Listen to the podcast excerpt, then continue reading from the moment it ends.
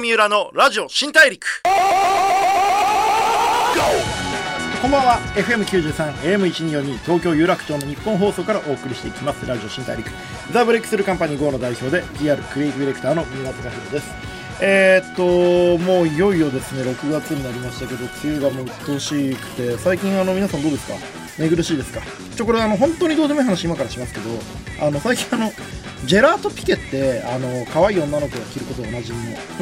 女の子が着ると可愛いことでおなじみのあの、まあ、パジャマとかでブランドがありますけど、あれのねメンズをね最近こう買いまして、めちゃめちゃふわふわでこうちょっと可愛い感じで家で一人寝てるっていうことをちょっと誰かに伝えておきたくて、その子だけ言っておきますね。あのメンズもねジェラートピケちょっとよかったら着てみてください。あのめちゃめちゃあの着心地いいです。僕あの昔あのある人にプレゼントされて以来結構夜寝るときはジェラートピケばっか着てるんですよね。太ももとかすげえ出てます。さて、そんな本当にどうでもいい話は置いといてですね、いろんなジャンルで活躍してる方にお会いして、ライフスタイルでの学びや心得、その方に見せるビジョンなどをお聞きして、リスナーのあなたと一緒にたくさんの発見を重ねていく番組ラジオ新大陸。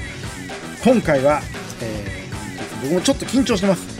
えー、ケーワン ワールドグランプリさんかい級制覇世界王者のタケルさんをお迎えします。どうぞよろしくお願いします。ブレイクスルー hereゴー三浦のラジオ新大陸ブレイクスルー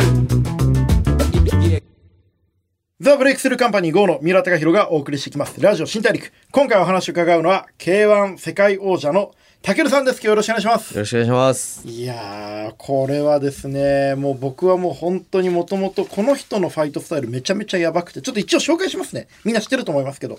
闘争本能むき出しのファイトスタイルで ケーオー 勝利を連発する姿からナチュラルボーンクラッシャーと呼ばれるタケルさんですが、えー、前人未到 ケーワン 史上初のさんかい級制覇を成し遂げた後、にせんじゅうきゅうねんには当時ムエタイの現役王者だったヨーキッサダーをにラウンドで ケーオー して ケーワン の最強証明、翌年にはムエタイの壊しやペッダムに ケーオー 勝利し ケーワン のエースとしての強さを見せつけました。そして今年さんがつにはレオナ・ペタス選手との名勝負見てる方も多かったんじゃないでしょうか。あの劇的な ケーオー 勝利で王座防衛を果たした未だ無敗のチャンピオンです。いや今日はありがとうございます。本当によろしくお願いします。いろいろと結構こう今の時期だと、はい、まあこう取り沙汰されることがいろいろありますけど、はい、今日来ていただいてありがとうございます。ありがとうございます、はい、よろしくお願いします。こうちょっともう本当素人みたいな質問いろいろしていきたいんですけど、はい、いっかいも負けてないですよね。いやいっかい負けてます。あ負けてないましたっけ？いっかい負けてます。初期の頃でしたよね。デビュー戦か。いやデビューろく戦目ぐらいですね。ああそうでしたっけ、はい、でもその後 ケーワン でも無敗でさん連覇まで、あさんかい級制覇までして、はい、なんでそんな負けないんですか？いやーまあ練習は誰よりもしてるっていう自信もあるし、はい、あと気持ちの強さでは誰にも負けないっていう自信があるんで、 そうっすよね、まあ、そこがなかったな あ, れあるから勝ち続けてられるのはあるのかなとは自分で思ってるんですけど、はいはいはい、あの練習の動画とかも僕見たことあるんですけど、はい、あのー、タケルさんの練習ってほとんど試合みたいな、はい、ガッチガチのスパーしますよね。そうですね。あれはもうそれがもうなんていうか自分のスタイルなんですか？そうですね。僕はあのー、ずっとじゅうはちから、はい、あの一緒に練習してる人たちっていうか、そのジムがもうそういうスタイルの練習なんで、はい、あの真剣勝負、あの本当の試合と同じぐらいの真剣勝負の練習を、うん、あの練習で取り入れてやるジムなんで、うんうん、スパーリングもそうなんですけど、結構ミットも結構本当に実戦に近いようなミットをやるんで、うんうん、常にこう緊張、試合と同じ緊張感を練習で味わえるっていうか。いや本当になんか人死ぬんじゃないかっていうスパーしてますもんね。あれいや怪我人出ますよね。出ますね、はい、いっかいそれ1週週にかいスパーがあるんですけど、はいはい、まあ、いっしゅうかんにひとりは絶対怪我はします、ね、そうですよねほとんど試合みたいなやってるからもう見てて心配になっちゃうんですけど、ね、試合みたいなダウンシーンとかありますからね。練習でボーンって倒れちゃうみたいな、はい、えでもそのハードな試合をすあハードな練習する中でのその武さんの一日のルーティンみたいなのってどんな感じなんですか？ルーティンですか、はい、なんか結構バラバラっちゃバラバラなんですけど、その、はい、他の仕事芸能の仕事とかもさせてもらってるんで、うんそうですよね、それによって練習時間変えたりするんですけど、はい、基本はランニング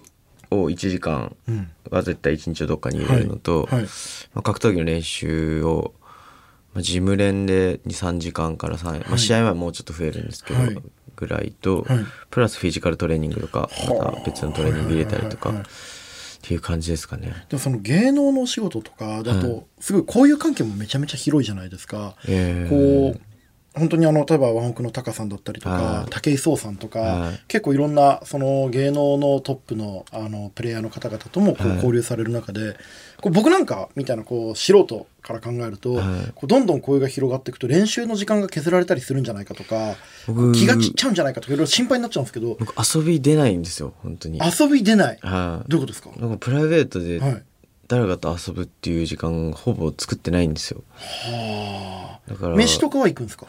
ご飯もほぼ行かないですね。まあ、本当会食あったら出るぐらいで、はいはい、基本は自炊ですね毎日。へえ。お一人暮らしですか？一人暮らしですね。へえ。もうじゃあ本当に練習と自炊生活とたまに会食があるくらいで。うーん、そうですね。もうなんか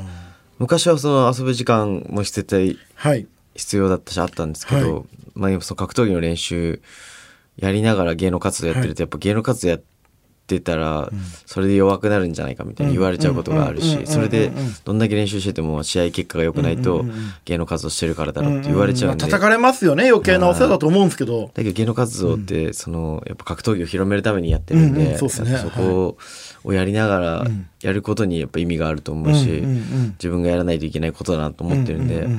うん、やっぱ芸能活動を始めてからもっと練習量増やしたんですよ。うん、なるほど。もうそこで舐められたらたまんないと。そうですね、はい、だから余計にプライベートの時間がなくなって、なるほど、練習やってるか、うん、仕事やってるか、全てを格闘技を広げるためと自分を格闘技で強くするためって、もうそのふたつのために。そうですね、まるまる休みとかほぼないですね。そうですよね。でもそのなんかこう格闘技に全部自分の人生を全部使うぞっていう覚悟を決められたのっていつなんですか？格闘技に全部自分の人生を、うん、いつなんですかね、うん、あのそれはもう多分デビューしてからもうそうだと思うんですけど、うんうんうん、まあ、デビューしてからは本当にもう試合勝つために、うん、まあ、それだけに集中して、うん、あの試合前にかげつかんとか本当に人とも関わらないし、うん、彼女いても彼女に連絡もしないし、うん、みたいな感じだったんですけど、うん、だから昔からこう一つのことに集中すると周りが見えなくなるタイプではあるんで、うん、だから今はそうこう格闘技が引っ張る立場になって、うんうんうん、もう時間が足りないっていうか、うん、もうやらないといけないことがたくさんあるんで、うんうん、なるほど。だから今、まあ、現役中現役って短いんでその間はもうこれこうやりきろうかなっていう感じ。なるほど。いや僕本当にあの格闘代理戦争ってアベマの番組でもそのコーチ役で出てたりしたじゃないですか、はい、めちゃめちゃこう選手にも寄り添うし、はい、なんかこれすごい失礼なんですけどこうまだ若いのに人間としてめちゃくちゃ大人だなと思って、あれってその自分より若い選手ちゃんと寄り添うじゃないですか、はい、ああいうのってやっぱジムでこう自分もこう育ててもらったみたいなところからなんですか？そうですね、先輩にすごいこう面倒見てもらったんで、うん、結構ジムの中でもこう暗黙のルールみたいなのがあって、うんうんうんうん、まあ、先輩にやってもらったことは後輩にちゃんとやるっていう、うん、なんかやってもらったことを恩返し、先輩に恩返しするんじゃなくて、うん、後輩にすることがその恩返しっていう風に言われてるんで。なるほど。他競技で参考にしてる選手っています？参考にしてる選手、はい、スポーツの競技で、はいはい、どうなんだろう、いるかな、あんまパッと出てこない。ああ、本当ですか。はい、ケーワン の世界では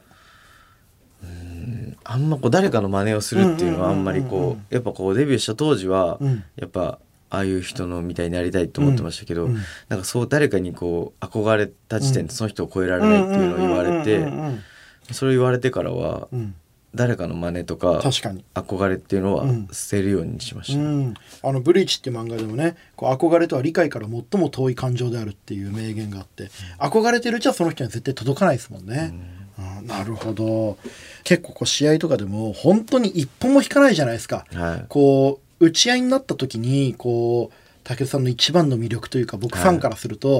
はい、これが武だみたいな、はい、こう本当にもう腹くくってこっからもうどっちか倒れるまで絶対やるぞみたいなシーンがあるじゃないですか、はい、ああいう時ってこうどういうふうに気持ちを固めてるんですか？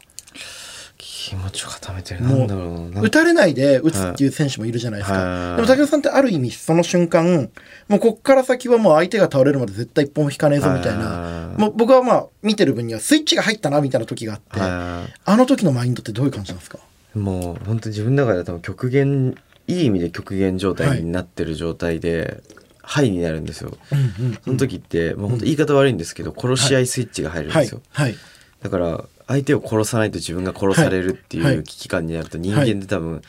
自分の持ってる能力、うん、まあなんか本気出してもさんわりらしいんですよ、うん、人間って、うんうん、でもそのさんわりちょっと超えれたりするらしくて、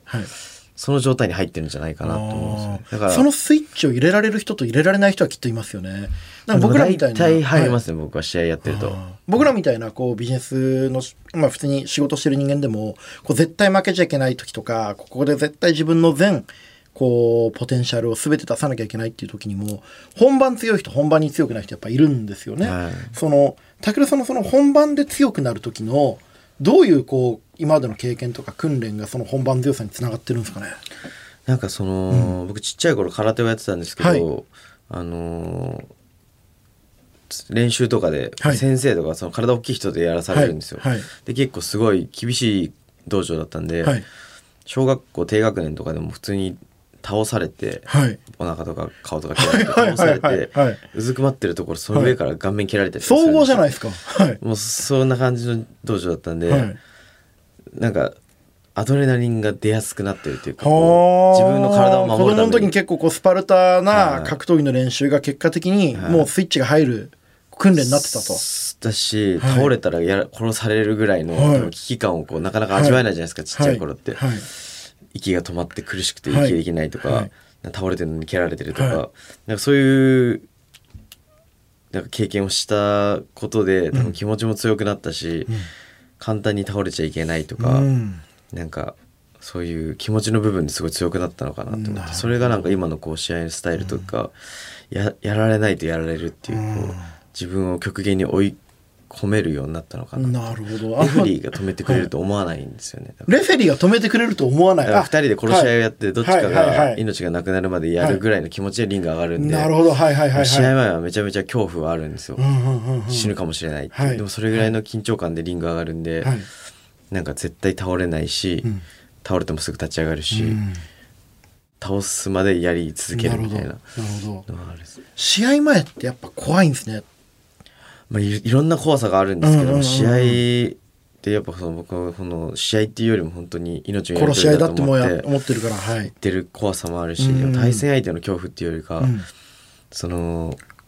世間からの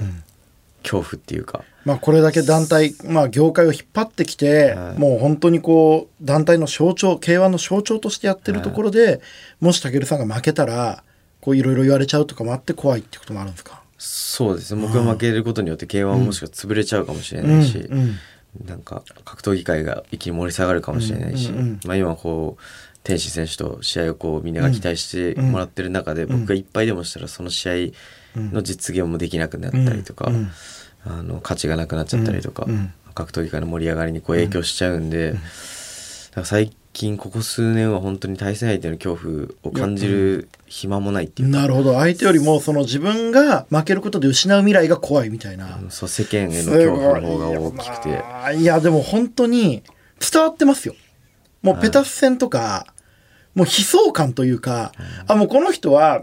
目の前のペタス選手だけじゃなくて、もう本当に自分が持ってる格闘技業界とか世間の目とかいろんなもの全部背負ってこの人殴り合ってんだっていうのはあれ伝わってますよ、ファンに。あ、はい、やっぱこう物語の主人公だなってやっぱ見てて思いますね。ありがとうございます。今ちょっと名前が出たんで、はい、こう正直に、まあ、僕も今日聞こうか聞くないかちょっとドキドキしてたんですけど、はい、天心選手との試合がね、こう組まれたらいいなと僕なんか勝手に思ってるんですけれども、はい、こうやりたいですか。いや、もちろんそうですね、早くやりたいですね、うんうんうん、まあ、いろんなねこう事情もあると思うんですけども、はい、あのどうしてこういつからこうやりたいって思うようになってきたんですか。本来だったらやらなくていいじゃないですか、だって別々の団体だし別々の競技だし、まあ、でもお互いチャンピオンで、うん、まあ、同じような同じぐらいの階級で、うんうん、あの世界チャンピオンと言われて天心選手だけじゃないですけど、うん、あの同じ階級で世界チャンピオンと呼ばれてる選手はやっぱ全員やりたいし、うん、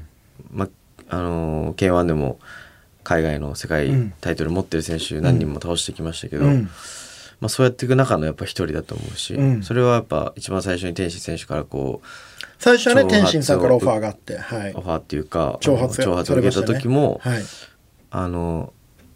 僕 の, その世界チャンピオンっていう肩書きを持ってる、うん、倒したい選手の中の一人っていうのは言ってたんで、うん、まあ、それは今も変わらないし、むしろ僕と天心選手両方世界チャンピオンと言われてる選手をたくさん倒してきて、うんうん、まあ、ふたりで世界最強を決めれる日本人のふたりになれるっていうのはすごく光栄なことだし、うんうん、世界一を日本人ふたりで決めれるっていうのはすごいことだと思うんで、それを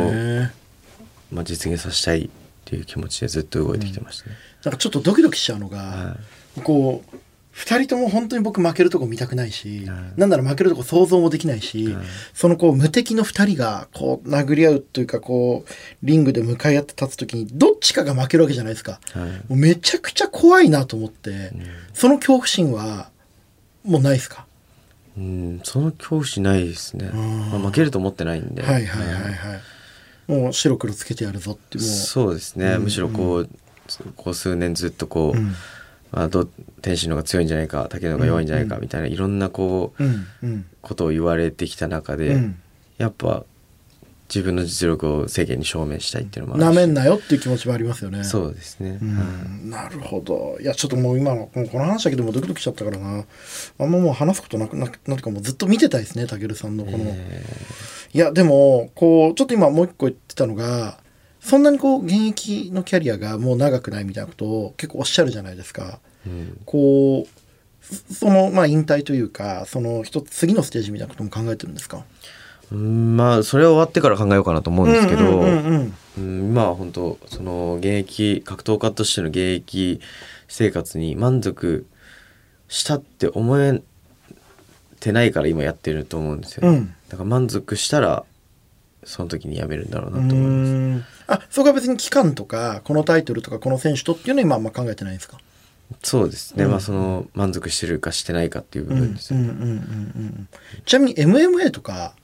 まあ、ボクシングとか、天心選手はこうそれこそタケルさんと試合したらもうボクシングに行きたいみたいなことをよくおっしゃってるじゃないですか、うん、はい、他のルールへの思いはないんですか？まあ興味はありますね、格闘技は好きなんで、うんうんうん、でもまあ今は本当に立ち技で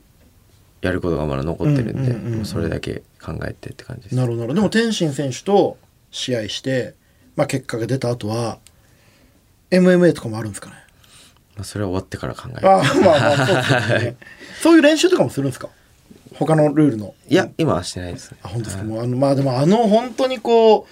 怪我人が出るような、もう死人が出るようなあの練習見てたら他の練習できないですよね。まあそうですね、違う練習しちゃうとやっぱそっちの動きになっちゃうし、うん、今はやっぱ立ち技、その ケーワン ルールで最強になるための練習だけをしているような感じです、ね、うんうん、なるほどなるほど。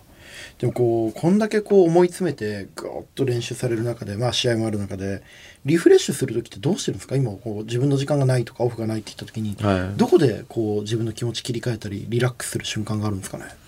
うん、どうなんですかね。僕なんか本当に試合見てるとこの人どこまで自分のことを追い詰めてるんだろうって思うから、うん、ちょっとこうリラックスする瞬間とかないと大変だろうなって勝手に思っちゃうんですけど、うん、そうですね、うん、なんかそのそれに慣れたのもあるんですけど、慣れた、はい、もう地獄に慣れた、ね、地獄っていうかこの状況をずっと普通だと思ってるんで、はいはいはい、むしろなんかそこでちょっと逃げたら甘えになっちゃうのかなっていうのもあるし、うんうん、だか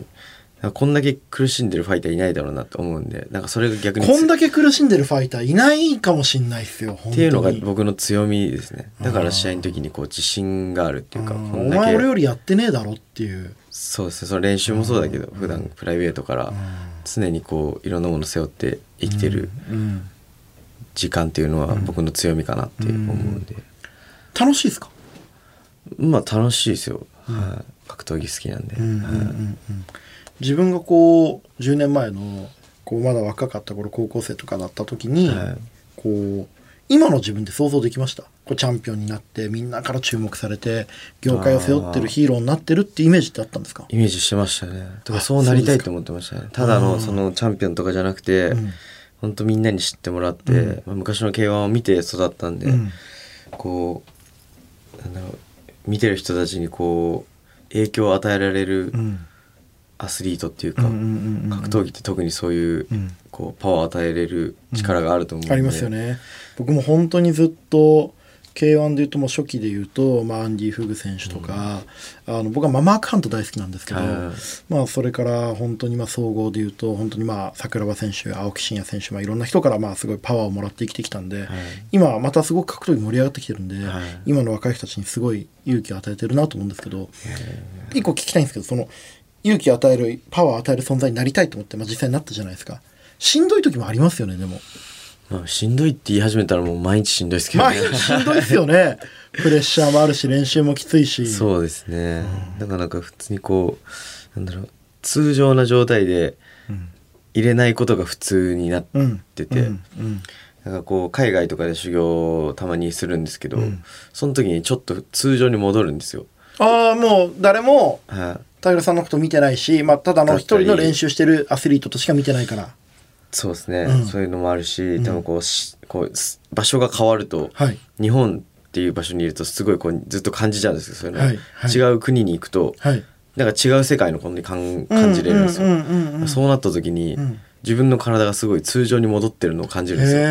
普段こんな違ったんだっていう。へー、なんかピリピリしてるんですか、日本にいる時は。なんか常にこう体中に力が入ってるっていうか、こう、うんうん、あと頭が重たいんですよねっていうのをアメリカに行って気づいて、はい、あだけどやっぱこれぐらいこうメンタルの違いがあるんだなっていうのを、うん、あの感じたんで、うん、なんかそれもそれを知れたのもなんか僕の強みだなっていう、ね。海外でこう練習してる時の自分の方がいいパフォーマンス出たりするんですか？うん、パフォーマンスよりも、うんうん、あのパフォーマンスとしては多分日本でこう緊張感あっていろんな思いを背負って苦しんで、はい、極限状態でリング上がって、はいはい、がやっぱ一番僕はいい動きできるのかなと思うんですけど、はいはいはい、もう追い込まれてる時の方が強くなるんですね、やっぱり武尊選手は。そうですね、うん、でも練習っていう意味では、うん、やっぱ向こうの方が伸び伸びできるし、うん、なんかこういろんなことを考えなくてできるんで、うん、普段のコンディションっていうかその練習のコンディションはすごい向こうの方がいい、うん、合ってるなっていう思うんで、でいつも試合前はいつも向こうで合宿やるんですけど、うんうんうんうん、はあ、でも結構コロナの、ね、影響でこうなかなか海外にはちょっと行きにくいタイミングになってきましたね。そうなんですよね、ここ数試合は行けてないんで、うんうん、でもそれでもやっぱり本当に素晴らしい結果を残してるんで、まあ、でも本当にね大変だなっていう、背負ってるっていうのはきついなと思いますよね。いやでもだからこそこうパワーをもらったりとか、まあ、誰もがそれなりにこう家庭なり自分の会社なり自分の部下なり何かを背負ってる中でこれだけねこう若い武尊選手がこういろんな大きいものを背負ってやってるっていうところにみんなこう勇気をもらってるんだなとは思うんですけども、こうこれから先、まあ、まずは、まあ、あの目の前の試合と、まあ、もちろん天心戦も実現してほしいなと僕なんか思ってるんですけど、こうこれから先こういうふうなことやっていきたいってあります？こういうようなこと、うん、やっぱ格闘技もっと広めたいっていうのもあって、うんうんうんうん、まあ、今もちょっとあの怪我、前回のレオナ戦で怪我しちゃったんで、うんそうですね、怪我治療をしつつ練習も毎日やってるんですけど、うん、あのこういう芸能活動だったり、うん、ピーアール 活動っていうのをこう、うん、やるようにして、うん、やっぱその天心選手の試合が実現した時に、うん、やっぱ一人でも多くの人にその試合を見て何か感じ、もうもうワンマッチでもドームですね、こんなもんは。いやまあそれは分かんないですけど、はいはいはい、まあ、どこがやるかとかいろいろあるとは思うんですけど、会場とかはまだ分かんないですけど、はいはい、まあ、一人でも多くの人に見てもらって何か感じてもらいたいし、うん、やっぱこう一試合やるのに、まあ、命が終わるかもしれないっていう危険を持ってやって、うん、一試合やることですごいこう命を削ってるんで、うんうん、その分やっぱたくさんの人に見てもらって、うん、その命を削った分以上のものがみんなにこう伝わってくれたら、うんもう本望だなって思うんで、うんうんうん、まあ、そのためにも今こう怪我したのも逆に良かったのかなって思うし、怪我を治しつつ、うんまあ、練習もしつつ、はい、ピーアール 活動もちょっと増やして、そうですね、もっともっと格闘技興味持ってもらって、はい、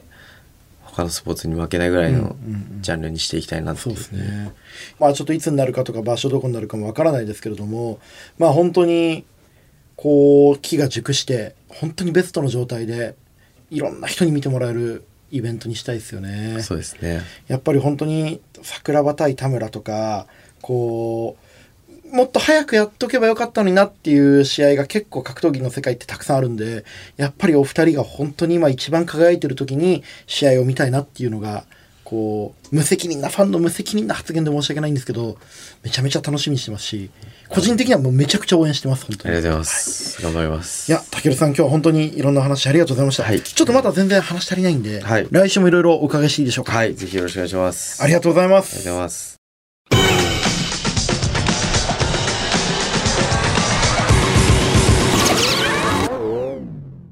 郷三浦のラジオ新大陸